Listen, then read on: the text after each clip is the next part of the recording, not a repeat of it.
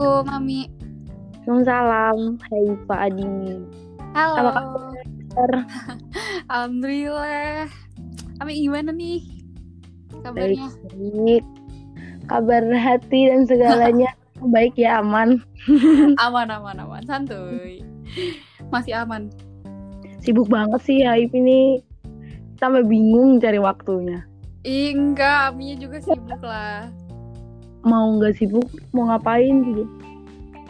Bener banget sih kalau misalnya kita nggak sibuk juga malah justru banyak waktu yang kebuang sia-sia gitu loh, Mi. Jadi Iya, sibuk sumpah. tuh suatu suatu nikmat tau sebenarnya. Ya nggak sih? Iya, iya. Kamu kuliah di Turki penuh Hip. Enggak juga sih aku um, paling sehari tuh ada dua atau enggak tiga pelajaran gitu. Kamu gimana? Aku full. Tapi sisanya organisasi sih. Enggak ya, aku nggak ngerti ya. Aku suka mencari kepusingan di dalam hidup ini. Expert banget nih dalam bidang sibuk, Ami. Kamu kuliah di Turki gimana Hip?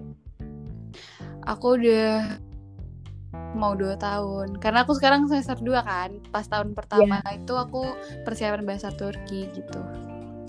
Oh, berarti itu belum mulai kuliah tapi udah di sana ya waktu itu. Iya, udah di sana. Justru aku malah di sana pas aku persiapan bahasa, bukan pas kuliah. Pas kuliahnya malah udah Covid. Susah nggak Hip belajarnya? Ah, parah sih. Karena kan kita pakai bahasa orang ya, native language-nya bukan Indonesia, jadi kita harus lebih ya lebih inilah berusaha dua kali lipat. Berarti kuliahnya pakai bahasa Turki dong. Iya, aku pengantarnya full bahasa Turki. Turki. Wow. Eh, satu kelas itu emang benar-benar sama orang orang Turki juga. Em, di univ aku tuh belum ada jurusan aku yang orang Indo gitu. Jadi emang yang jurusan aku ini kayak cuma buka dua tahun sekali buat international student gitu. Jadi aku Ibu- cuma aku doang yang orang Indo di sana jurusan itu, Mi. Sedih. Kamu doang. Iya, jadi aku harus berusaha untuk mempelajari semuanya, nggak bisa tanya sama teman-teman Indo karena nggak ada yang sejurusan. Wow. Itu sih. Itu Ini apa namanya bener-bener tantangan yang aku juga nggak nggak nyangka kalau misalnya aku bisa ngejalanin sampai sejauh ini kayak gitu. Oke, Hip. Eh, selama kamu lulus setelah SMA kemarin sampai sekarang kamu udah menjalani kehidupan di apa ya di rumah sih walaupun kemarin sempat di Turki ya berapa tahun? Satu Setahun. tahun lebih, eh, lebih dua bulan kalau nggak salah. Ya, jadi dulu tuh aku em, kepikiran buat nggak pulang dua tahun dulu karena kan aku pengen banget em, ngelancarin lagi bahasa Turkinya aku gitu, pengen explore di sana dulu, pengen tahu sebenarnya tuh Turki punya apa sih kayak gitu loh. Tapi Hmm. karena karena keadaannya mendadak COVID, karena kan jadi susah mau ke mana-mana juga, terus tiba-tiba em, pas itu kan papa sempat sakit, jadi aku kayak mending aku balik deh gitu buat nemuin papa itu sih Aku kira pulang juga gara-gara COVID itu. pandemi. Enggak sih, sebenarnya kalau COVID doang aku juga nggak nggak ada ini apa dorongan buat balik banget gitu. Tapi karena papa sakit itu sih utamanya niat utama. Tapi waktu di sana selama pandemi kuliahnya berarti nggak ke kampus. Kuliahnya enggak langsung ini, langsung di online gitu. Kebetulan kita juga udah punya apa yang website buat online-nya juga gitu. Jadi cepet lah lumayan penanganannya. Kamu perpindahan terbesar dalam hidupmu kapan sih? Kayaknya pas di pas aku pindah ke Turki deh Mi. Karena kan itu bener-bener besar banget ya karena aku bakalan jauh dari saudara, jauh jauh dari keluarga, bener-bener hidup mandiri di sana cuma sama teman-teman Indo yang ada di sana kayak gitu. Bahkan beda beda orang-orang sekitar bukan orang-orang dari natif kita lagi tapi udah orang-orang internasional kayak gitu. Kamu ngerasain perbedaan habis kamu pindah itu?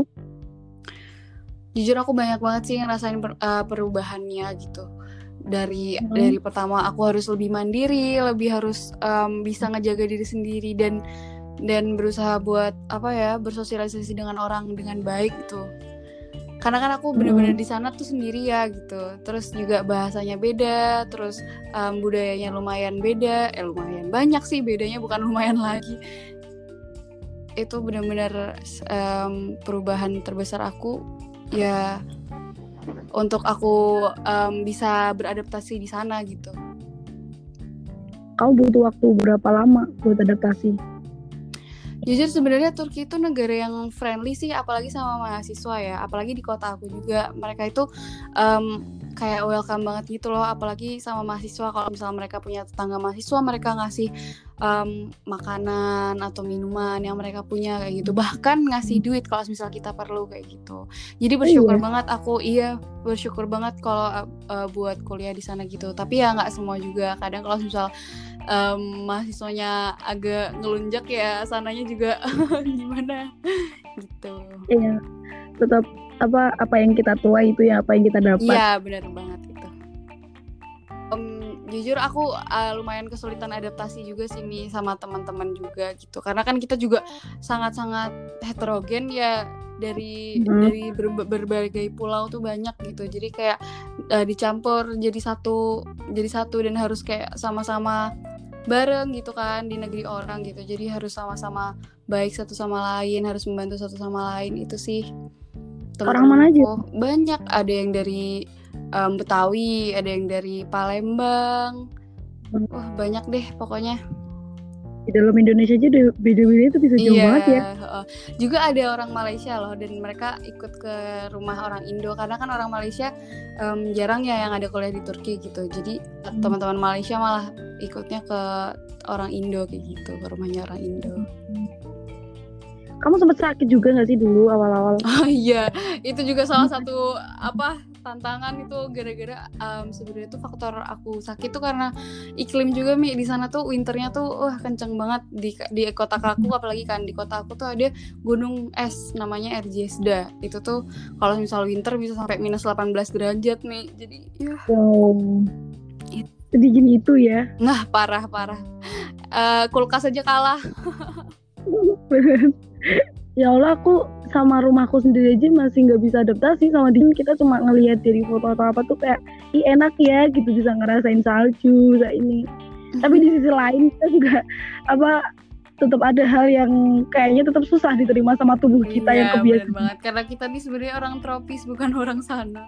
Jadi iya. adaptasinya harus ber bertahun-tahun baru bisa gitu. Apa yang kamu rindukan dari Indonesia? Jujur um, pertama kali aku kejar gitu kan ya gimana sih namanya pisah sama orang tua pasti sedih banget ya. Tapi karena aku emang pengennya rantau gitu biar nggak terlalu tergantung sama orang tua kayak gitu biar aku bisa hidup mandiri kayak gitu. Tapi kodarullah nggak nyangka banget kan uh, papa aku sakit gitu dan sampai uh, endingnya uh, kodarullah meninggal gitu kan. Itu sih yang jadi pelajaran banget buat aku kayak gitu. Karena awal tuh papa um, sempat bilang kamu di Indo aja di Undip um, kuliahnya biar bisa sama papa di Semarang kayak gitu. Terus tapi hmm. ternyata emang um, aku pengen banget ke Turki dan tekadku tuh kuat banget. Alhamdulillah papa ngeizini dan alhamdulillah banget aku um, uh, apa ya aduh jadi sedih gini. Um, pas banget aku balik gitu. Jadi alhamdulillah masih bisa nemenin papa di di waktu-waktu yang terakhir kayak gitu. Itu sih beratnya hmm. gitu. Kalau misalnya kita rantau dan kita melakukan perpindahan yang besar di hidup kita gitu apalagi jauh dari keluarga dan orang tua kita harus um, siap banget nih apa yang bakal kita hadepin uh, ke depannya. Kita nggak tahu orang-orang kita sayang itu bakalan ada sama kita tuh sampai kapan kayak gitu. Kita nggak tahu iya. ternyata mungkin jatah kita buat pisah sama orang yang kita sayang ternyata benar lagi kayak gitu bener. tuh tapi kuat banget deh gitu.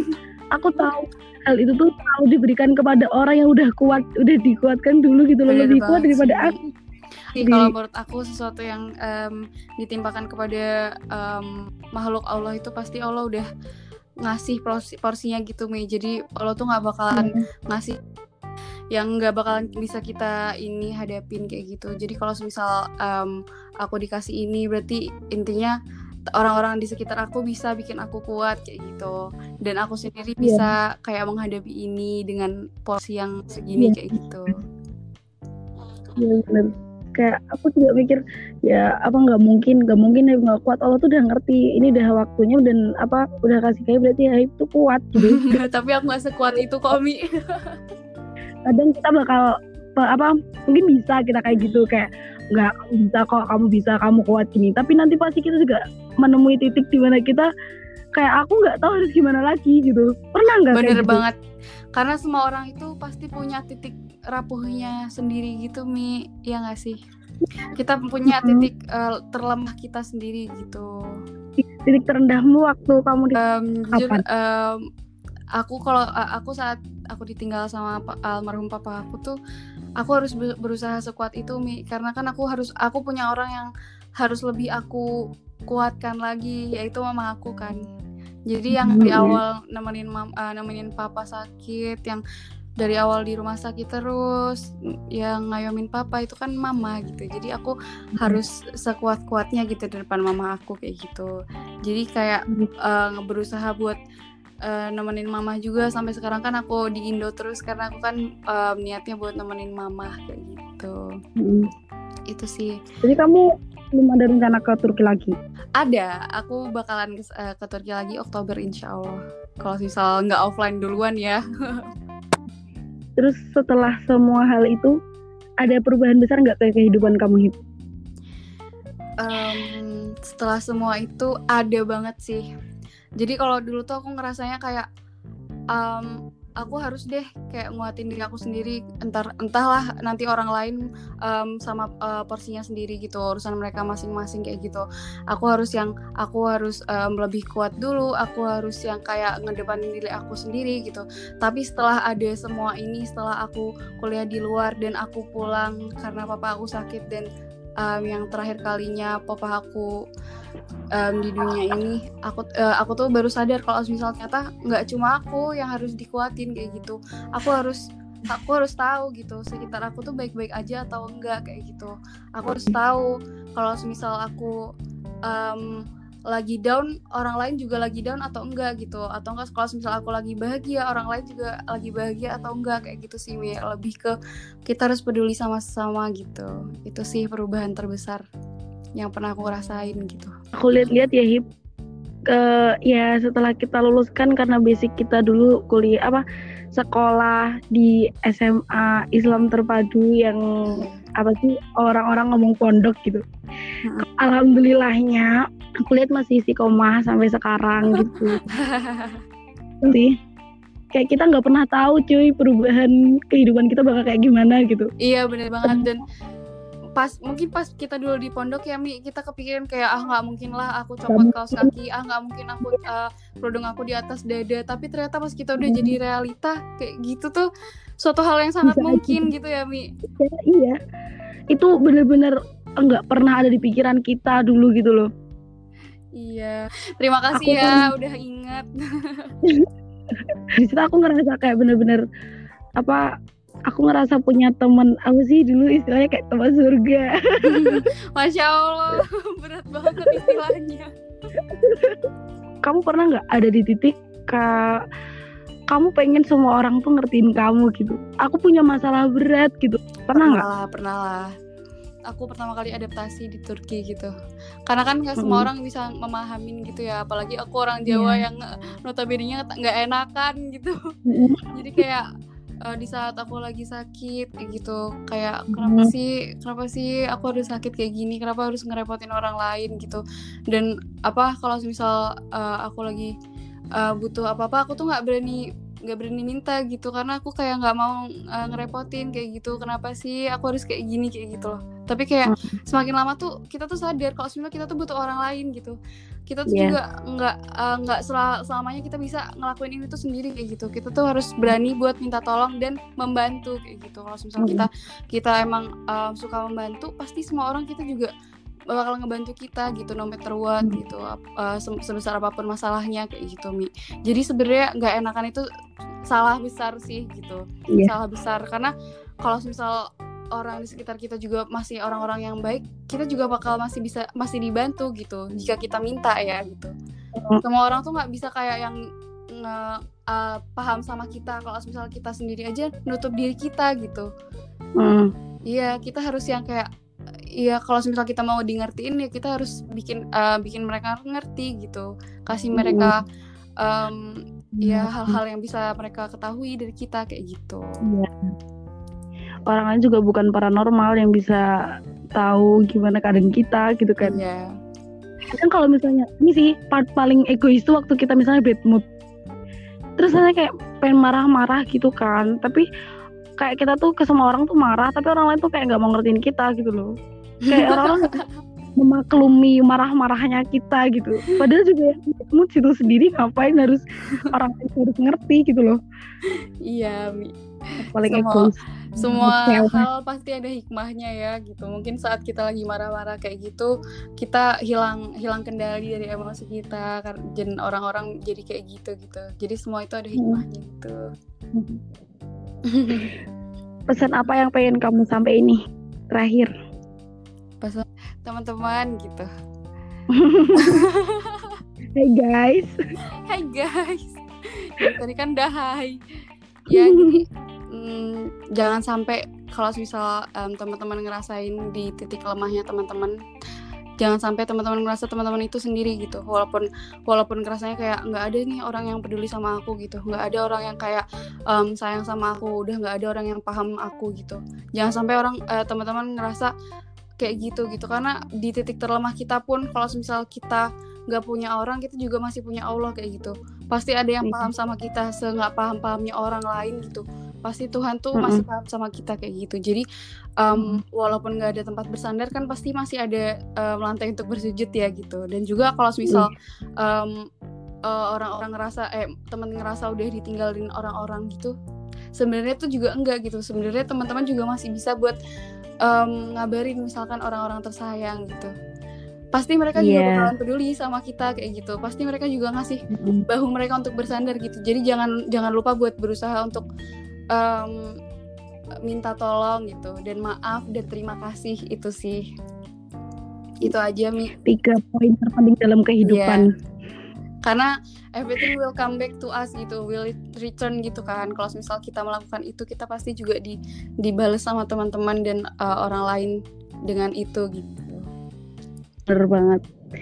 Oke, Hip, thank you so much buat sharingnya. Susah itu ya cari apa cari waktu cuman buat ngobrol loh padahal.